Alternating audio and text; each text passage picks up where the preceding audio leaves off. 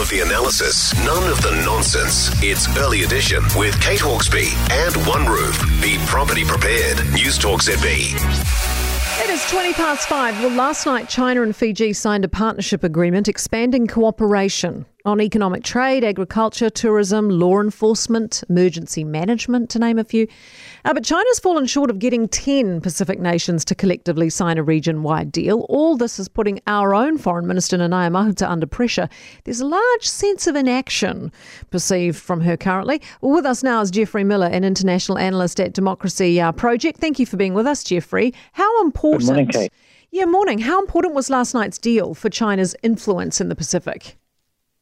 Well, it's generally being reported as China falling short. They came up with this very ambitious ten-country uh, uh, draft agreement that was leaked last week, the Common Development Vision, and it seemed like the, this was just a bridge too far for these Pacific countries. But they have been signing a lot of smaller bilateral agreements, which I think is still really significant, uh, with countries like Kiribati, Samoa, and indeed Fiji. So uh, I think you know, this is going to be uh, a long, a long battle uh, for China um, to establish their, you know, or enhance their links with the Pacific. And I think this is really just the first chapter. Are you surprised at how they're moving in terms of their influence in the Pacific, or trying to get influence? I mean, they they seem to be coming at it pretty hard at this point. Well, things are definitely speeding up, Kate. There's no doubt about that. This year it's just been frenetic for geopolitical developments, and you're really seeing what I call geopolitical polarisation. It goes well with the polarisation we're seeing in domestic politics in many countries at the moment, including New Zealand. Uh, and there's just a huge gulf in understanding between uh, the U S and uh, and China, uh, between East and West, and uh, I think we can only expect that, that to continue. Let's talk Mahuta. Would you be expecting more from her right now? I mean, we don't even know if she's been in touch with anyone in the Pacific right now. She's not really talking to media. Yes, uh, this is a huge problem. Uh, Nanaia Mahuta has only made three trips uh, as Foreign Minister she, since she was appointed in November twenty twenty. She's only been once to the Pacific, to Fiji, back in March. And it just seems all a bit, uh, you know... Uh, It just it's just not enough, uh, Kate.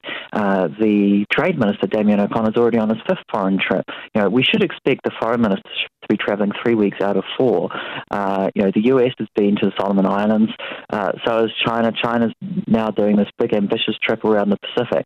Uh, where is Mahuta? I think that's the really big question. And where is she? I mean, what's what would be her excuse or reasoning for not getting involved here?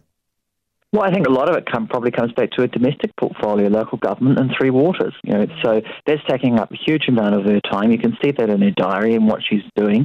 Um, that's only going to get worse, though, uh, this year, because the legislation is about to be introduced into Parliament, and that's going to, to take up even more of her time. So uh, I think this problem really needs to be put to Jacinda Ardern. She's the one who appointed her. Uh, she's the one in charge, so she needs to make the decision.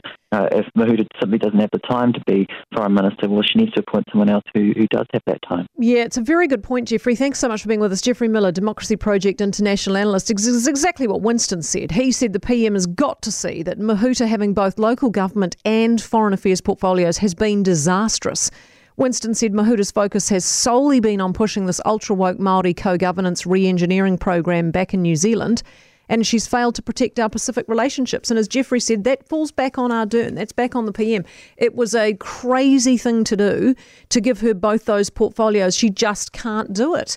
And our focus surely at this point has to be on the Pacific. Urgh.